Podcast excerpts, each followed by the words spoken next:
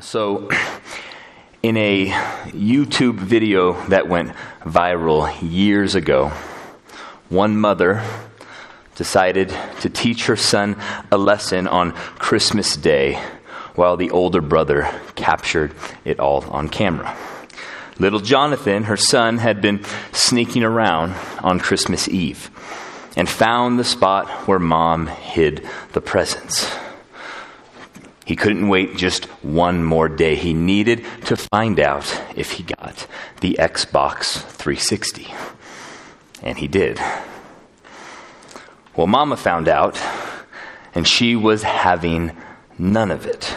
So she decided to Christmas wrap the Xbox 360's green cardboard box while taking the Xbox 360 out, filling it with winter clothes. This is where the YouTube video begins. So you can imagine Jonathan's expression as he's ripping off the wrapping paper. Right? Utter joy. He looked shocked. He looked grateful. This kid was a good actor because he knew what was in the box. But then his family begins to urge him open the box. Joy for little Johnny quickly turned into confusion and then anger. While his brother is zooming in on his face with the camera. Jonathan then starts staring down his mom in rage. The video ends with his family leaving the room and he's all alone, tears welling up in his eyes as his brother is mocking him. Now, now I'm still new to parenting, so I could be wrong, but this just seemed cruel. Right? I, I think a nice little spanking would have done the job. Now, now, in all fairness, the brother who posted the video made sure the viewers knew that his mom ended up giving Jonathan the Christmas present. Right? If you scrolled down and read the small print description, which nobody does. So everyone is left wondering what lesson did Jonathan learn? Right? Yes, Jonathan in his rebellion did what he should not have done by looking for his gifts. But was his mom right to do what she did? Did, did Jonathan's sin justify his mom's response? Talk about someone raising someone else's hopes up only to be crushed humiliated, and witnessed by 2.4 million online strangers. Is this how moms treat their sons? I say all that to say this this sense of betrayal that was on Jonathan's face was exactly what the Jewish Christians in Paul's argument in this letter to the church at Rome were feeling towards God if what Paul said thus far is true that both Jew and Gentile are on a level playing field. That, that the Jews are actually no better off than the Gentiles, even though they have the law of God. That God will render every person according to their works, and the works of the law will not justify. Well, then, for the Jew, God is unfaithful. What kind of jacked up prank is this? We're only boasting in what he gave us. It's the law that says, You shall therefore keep my statutes and my rules. If a person does them, he shall live by them. I am the Lord. The Jew is thinking, Paul, you're, you're telling me you you're telling me that, that, that God gave us, his chosen people, the law. But as we open up this gift from God, it's filled with death. You're crazy, Paul. That's the argument Paul's been having now with this made up Jewish character for several weeks. These Jewish Christians are Christians. Jesus is their Messiah. But they've been finding their identity in their Jewishness and in their doing of the law. Jesus plus law. They're boasting in how well they keep the law. They're boasting in their Jewish identity as God's people. They're looking down on their Gentile brothers and sisters in Rome who don't adhere to the law.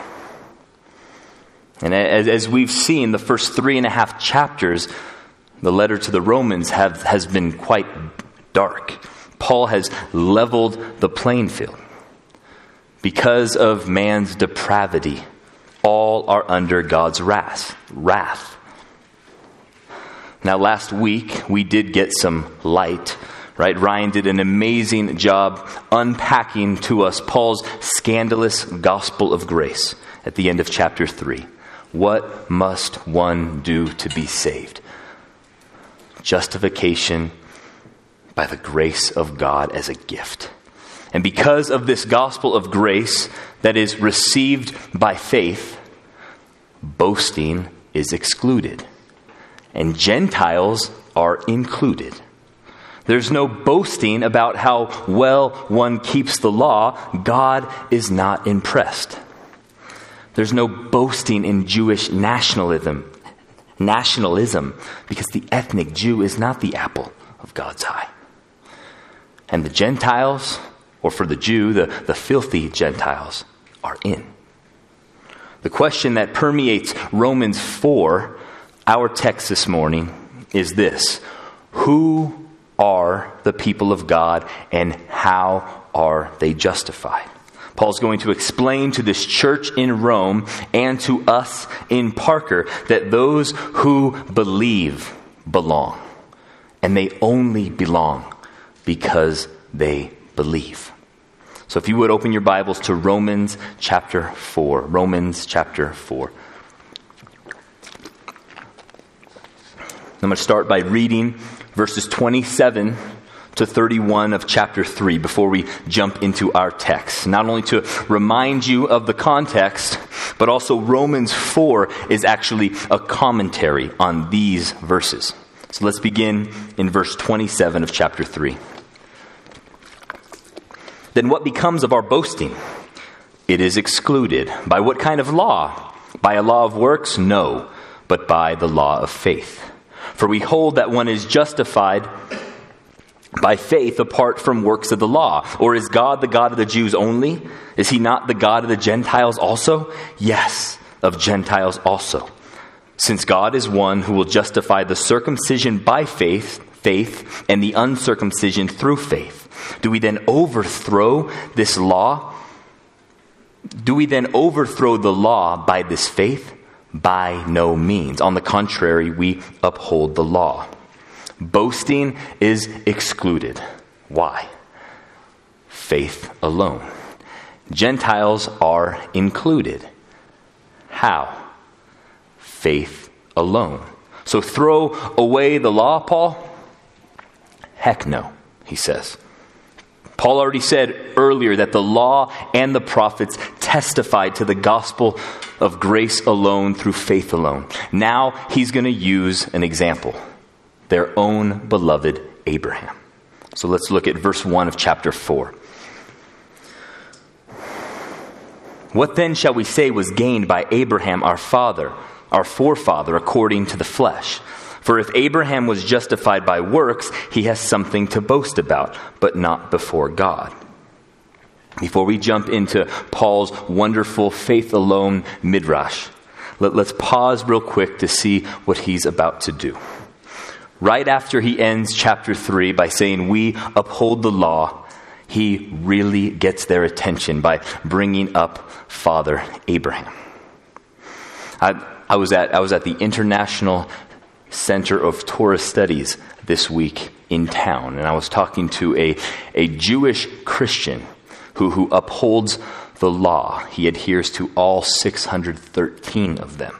And one of the things I asked him was, What are your thoughts on, on Abraham? And, and, and reverence.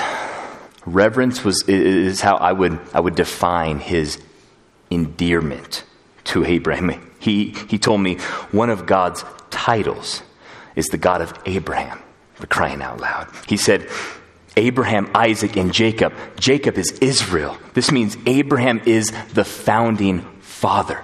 There are no Jewish people without Abraham. Abraham is kind of a big deal to the Jew. So when Paul brings up Abraham to explain to these Jewish Christians in Rome that this understanding of faith alone is not new, but that it actually goes back to Abraham, you can hear a pin drop in Rome. Abraham is a revered figure in Jewish history, and he was considered by Jews then and today to be perfect in obedience. Perfect in obedience. According to Jewish theology, he was the prototype for the Jew, and by his works gained himself righteousness. Paul says no. He's, act- he's, he's actually the prototype for the Christian. And by faith alone, Abraham was righteous before God. Paul is saying if you miss the chronology of Abraham's story, then you will miss the theology of God's people, namely, those righteous by faith alone. Can Abraham boast in his flesh or not? Is he justified by works or not? Verse 3 and 23, verse 3 and 22 become the structure for Paul's argument here in chapter 4. Look at verse 3. For what does the scripture say? Abraham believed God, and it was counted to him as righteousness. Paul quotes Genesis 15:6 with God's promise to Abraham to explain how Father Abraham was justified. Look at verse 22. He sums up his argument when he says, verse 22, that is why his faith was counted to him as righteousness. Again, quoting Genesis 15:6. So with Genesis 15:6 as our bracket, Paul's message has four movements. First, faith apart from works. Second, faith apart from circumcision. Third, faith apart from the law. And fourth, faith apart from sight. Who are the people of God and how are they justified? First, faith apart from works. Look at verse 3 again. For what does the scripture say? Abraham believed God and it was counted to him as righteousness. We've seen week after week in, in, in, this letter to the Romans how the fall in Eden affected everything. The spiral downward from Eden to Rome to Parker has pervasive effects. This morning, through Abraham's story, Paul shows us the upward spiral from Eden. After the fall, God made a promise. The first gospel proclamation from the seed of a woman, a Messiah is coming. Well, fast forward from Genesis 3 to Genesis 12, and we meet Abraham. He's a pagan moon worshiper probably not a guy you want to date your daughter. But by the sheer grace of God, he calls Abraham out of this land and promises him that he will make Abraham a great nation, make his name great, and bless him so that he would bring blessing and be the father to all nations. By Genesis 15, Abraham is wondering who his heir will be. Him and his wife Sarah are getting old, really old, and no child yet. God promised a great nation to come from Abraham. Abraham was starting to doubt. He had taken his sex ed class in, in, in the land of Ur, and he was wondering how is God's promise going to come to fruition?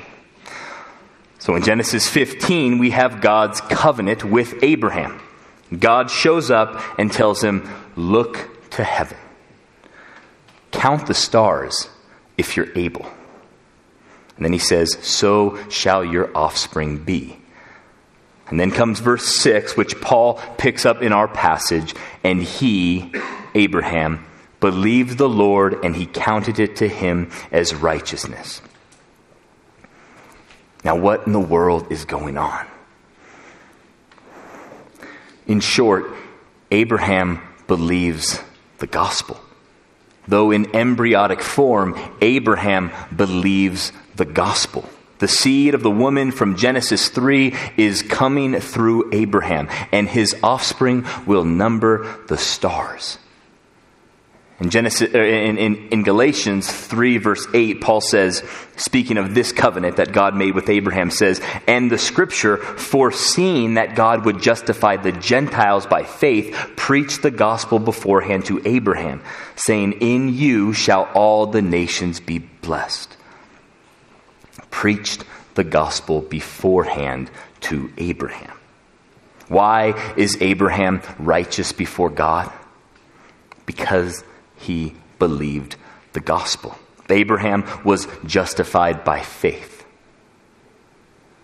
Back to Paul's argument in Romans 4. Look at verse 4.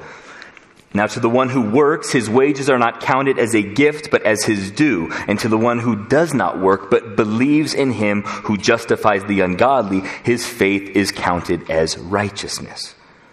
God justifies the ungodly. We don't clean ourselves up and then come to God. We come as we are, and by faith alone, God declares us righteous.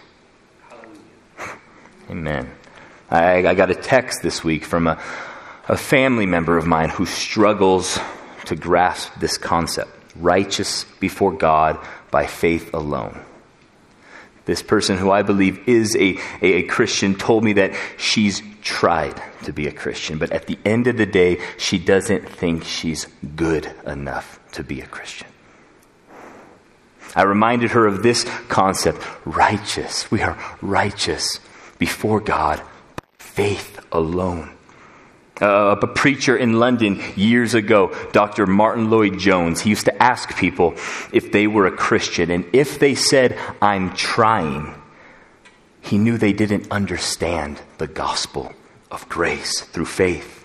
Abraham and us are righteous before God, not on the basis of our effort, our striving, our good deeds, our trying, but in our trusting in our believing. Faith alone.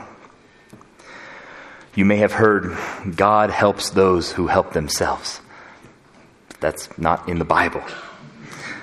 Instead, God makes those who are helpless and yet trust in Him His righteous people by faith alone. Look at verse 6. Paul says, just as David, now he's bringing up David, bringing up all the heavy hitters. Just as David also speaks of the blessing of the one to whom God counts righteousness apart from works, blessed are those whose lawless deeds are forgiven and whose sins are covered. Blessed is the man against whom the Lord will not count his sin.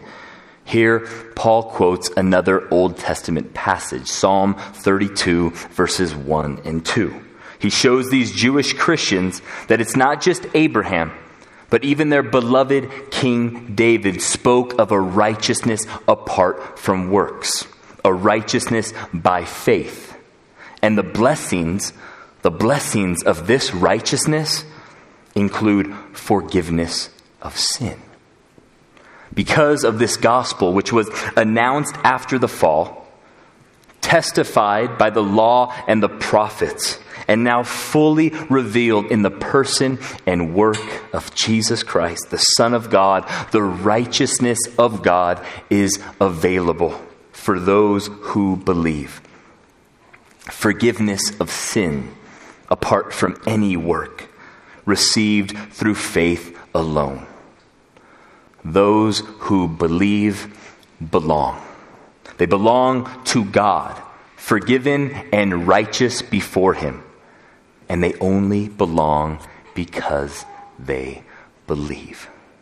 Like one Romans commentator said, far from overthrowing the law, Paul shows how faith achieves the purpose of God's covenant, that all nations would be blessed in Abraham apart from works. But does all nations really mean all nations, Paul? And that takes us to the second movement of Romans chapter 4 faith apart from circumcision. So let's read this section starting in verse 9. Is this blessing then only for the circumcised or also for the uncircumcised? For we say that faith was counted to Abraham as righteousness. How then was it counted to him? Was it before or after he had been circumcised? It was not after, but before he was circumcised. He received the sign of circumcision as a seal of the righteousness that he had by faith while he was still uncircumcised. The purpose was to make him the father of all who believe without being circumcised, so that righteousness would be counted to them as well, and to make him the father of the circumcised who also walk in the footsteps of the faith that our father Abraham had before he was circumcised. In, in these four verses, Paul explains that God declared Abraham righteous by faith before the nation of Israel existed.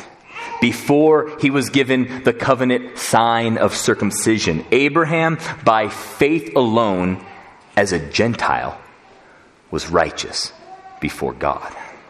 Circumcision was simply a sign a symbol of the status that Abraham already had a righteous friend of God. And why does this chronology matter to Paul? Because theology matters to Paul. And without good theology, heresy is crouching at the corner. Does one need to become a Jew to become a Christian? There's a lot at stake here. Look at the middle of verse 11. Paul says, The purpose was to make him the father of all who believe. The question these verses answer is simple Who are Abraham's true children? They aren't those who simply have the Jewish identity marks or, or those who are obedient to the law. Rather, Abraham's children are those who share the same faith Abraham had. In Galatians 3 7, Paul says, Know then that it is those of faith who are the sons of Abraham. The people of God are a diverse community. When Paul wrote this letter and now, right, the Gentiles are not second tier Christians or unwanted children. By faith alone, they are members of God's family. Abraham is their father, adopted into the family of God. And Paul is saying this family is the family of faith. Not the family of Jewish ethnicity and law keeping, the family of faith if one shares the same faith that Abraham had before he was circumcised. David Platt is, is a, is a well known pastor in Washington, D.C. Um, him and his wife Heather adopted their son Caleb from Kazakhstan while they were still living in Alabama. And, they were often asked if Caleb knows much about his family's history his cultural identity. Resisting the, the temptation that, that assumes all identity is bound up in, in one's birth culture and bloodline. David Platt will usually respond with something like this quote, Actually, Caleb does know a lot about his family heritage. Caleb has more family heritage than he knows what to do with. And not just family heritage, we're very intentional about teaching his cultural heritage. He is familiar with cultural literature like Mr. Brown Can Moo. Can you? And Good Night, Mr. Moon. Or, and Goodnight Moon. He knows all about cult- his culture's foods like barbecue and mac and cheese and, and watermelon and birthday cake. He's very familiar with cultural music. He probably can't identify a Kazakh song right now, but he knows our church's worship CD backwards and forwards. He may not yet know the Kazakh national anthem, but he has heard Sweet Home Alabama. Who belongs to the family of God? Who are Abraham's children?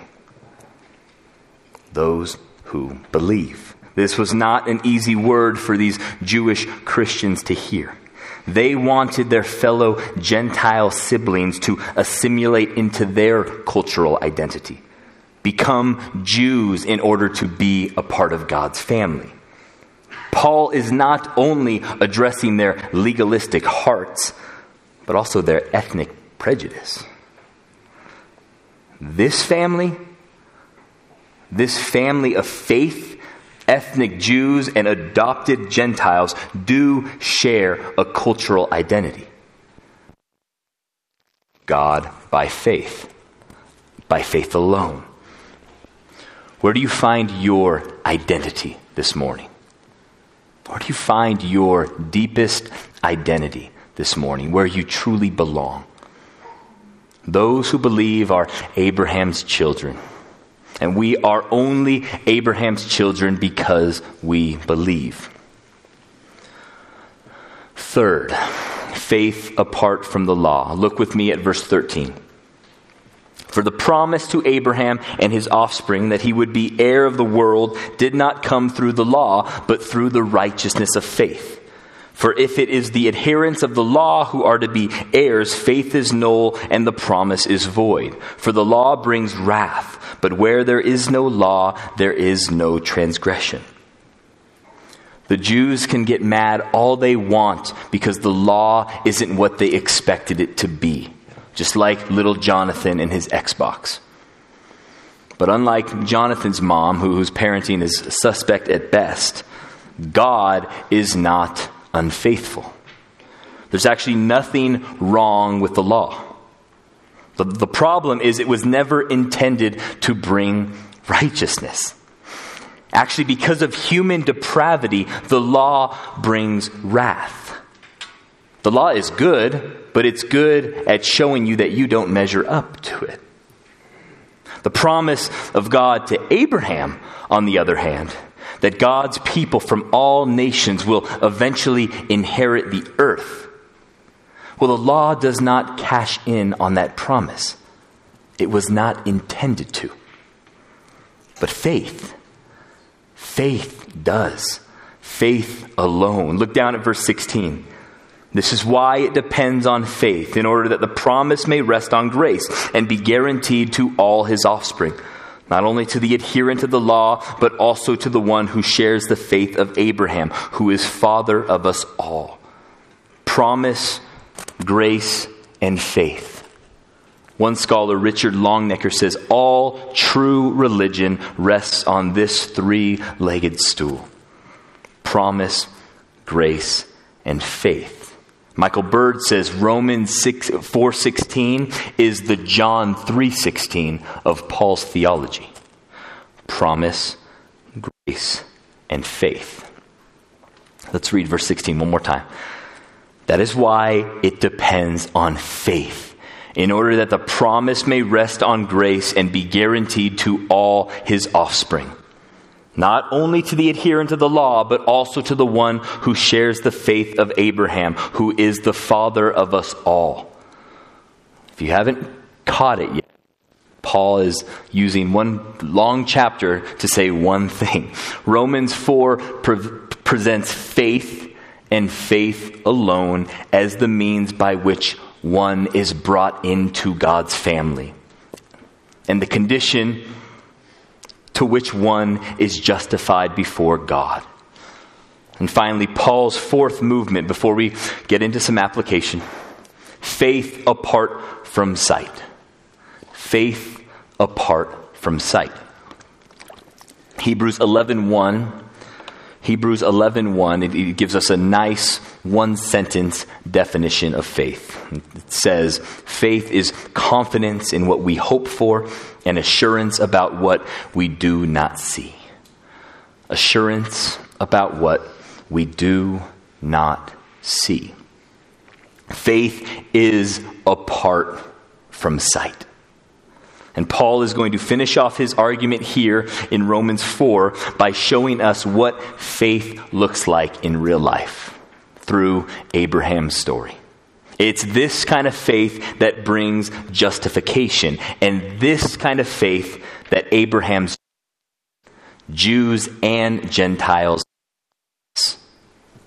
Look with me at verse 17. I have made you the father of many nations in the presence of God in whom he believed, who gives life to the dead and calls into existence the things that do not exist. In hope, he believed against hope that he should become the father of many nations, as he had been told, so shall your offspring be. He did not weaken in faith when he considered his own body, which was as good as dead, since he was about a hundred years old or when he considered the barrenness of Sarah's, uh, of, of Sarah's womb.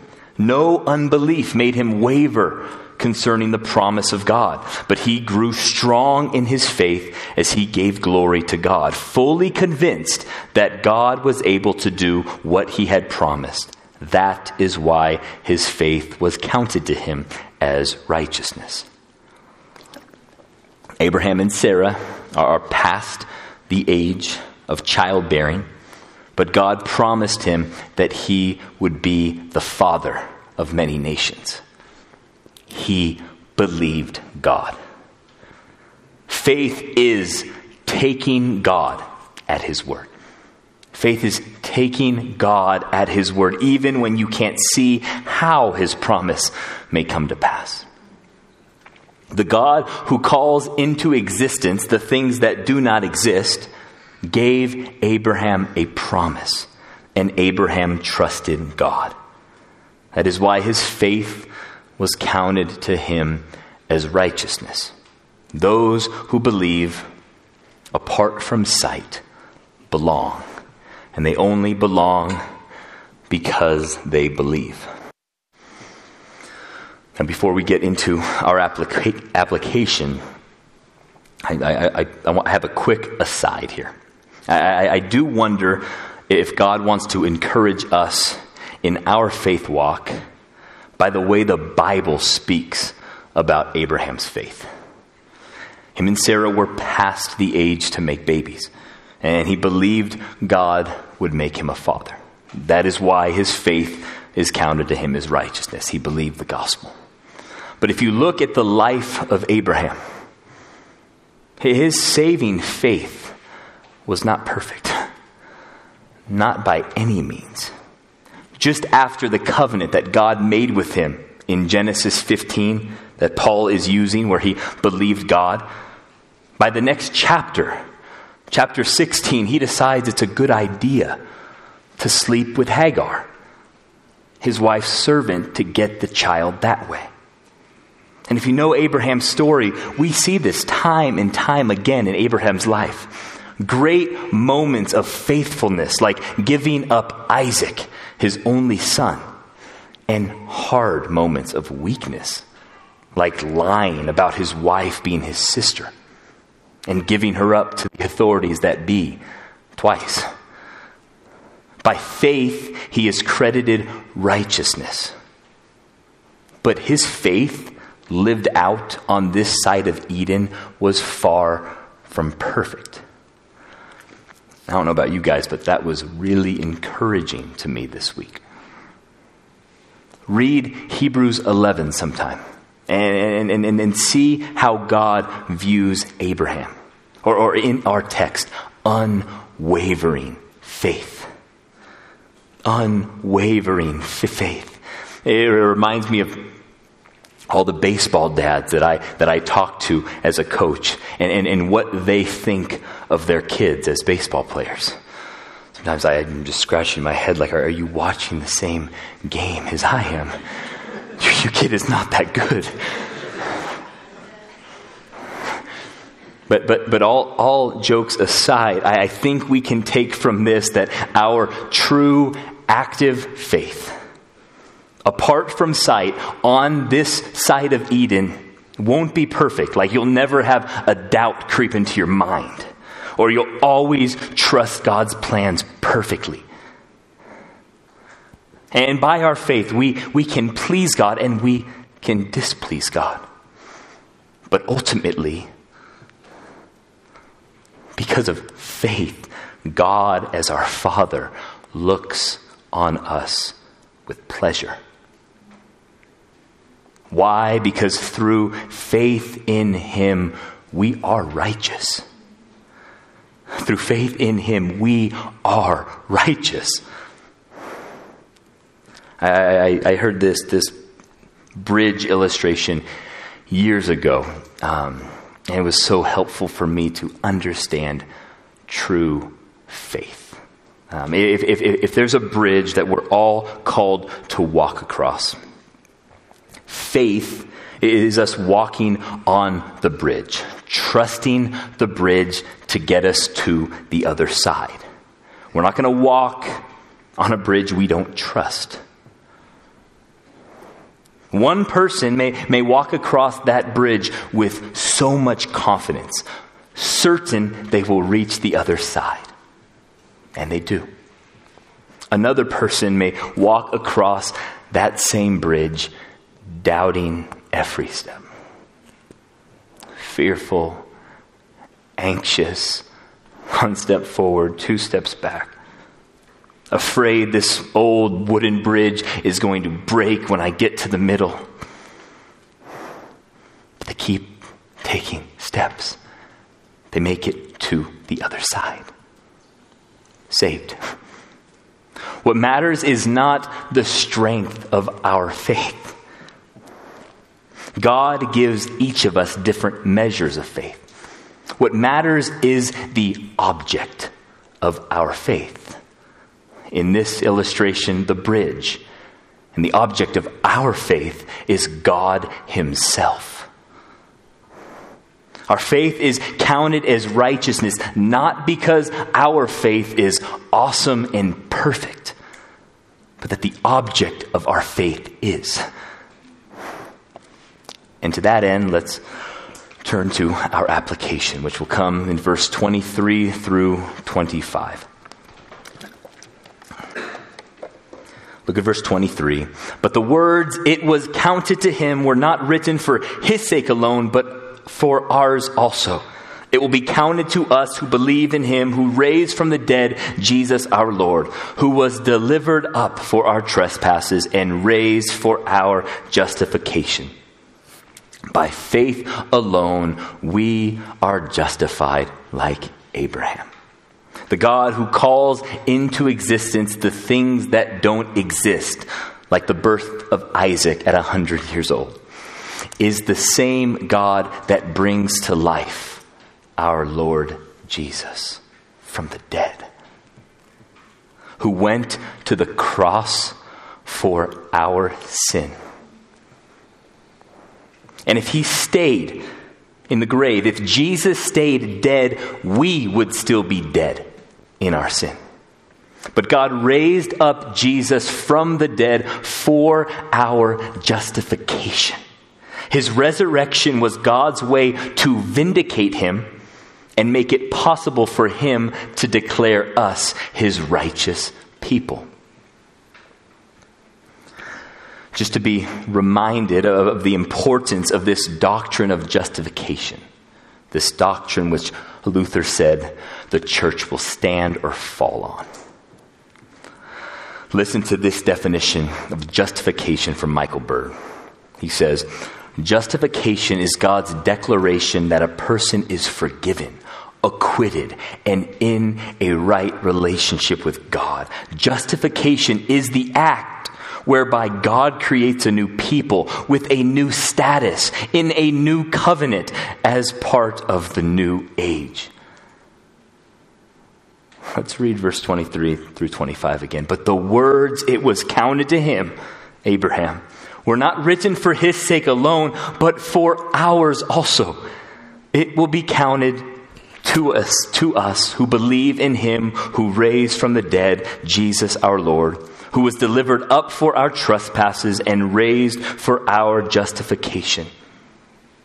Do you believe in him who raised the Lord Jesus from the dead? Let me leave you with those applications. First, faith alone, this doctrine, breeds humility. All boasting is excluded. By what kind of law? The law of faith. We don't boast in our works. We don't boast in our achievements. We don't boast in our success, in our financial status, our social status, our ethnicity, our country, our children, our knowledge, our wisdom, our might. We boast only in the cross of our Lord Jesus Christ.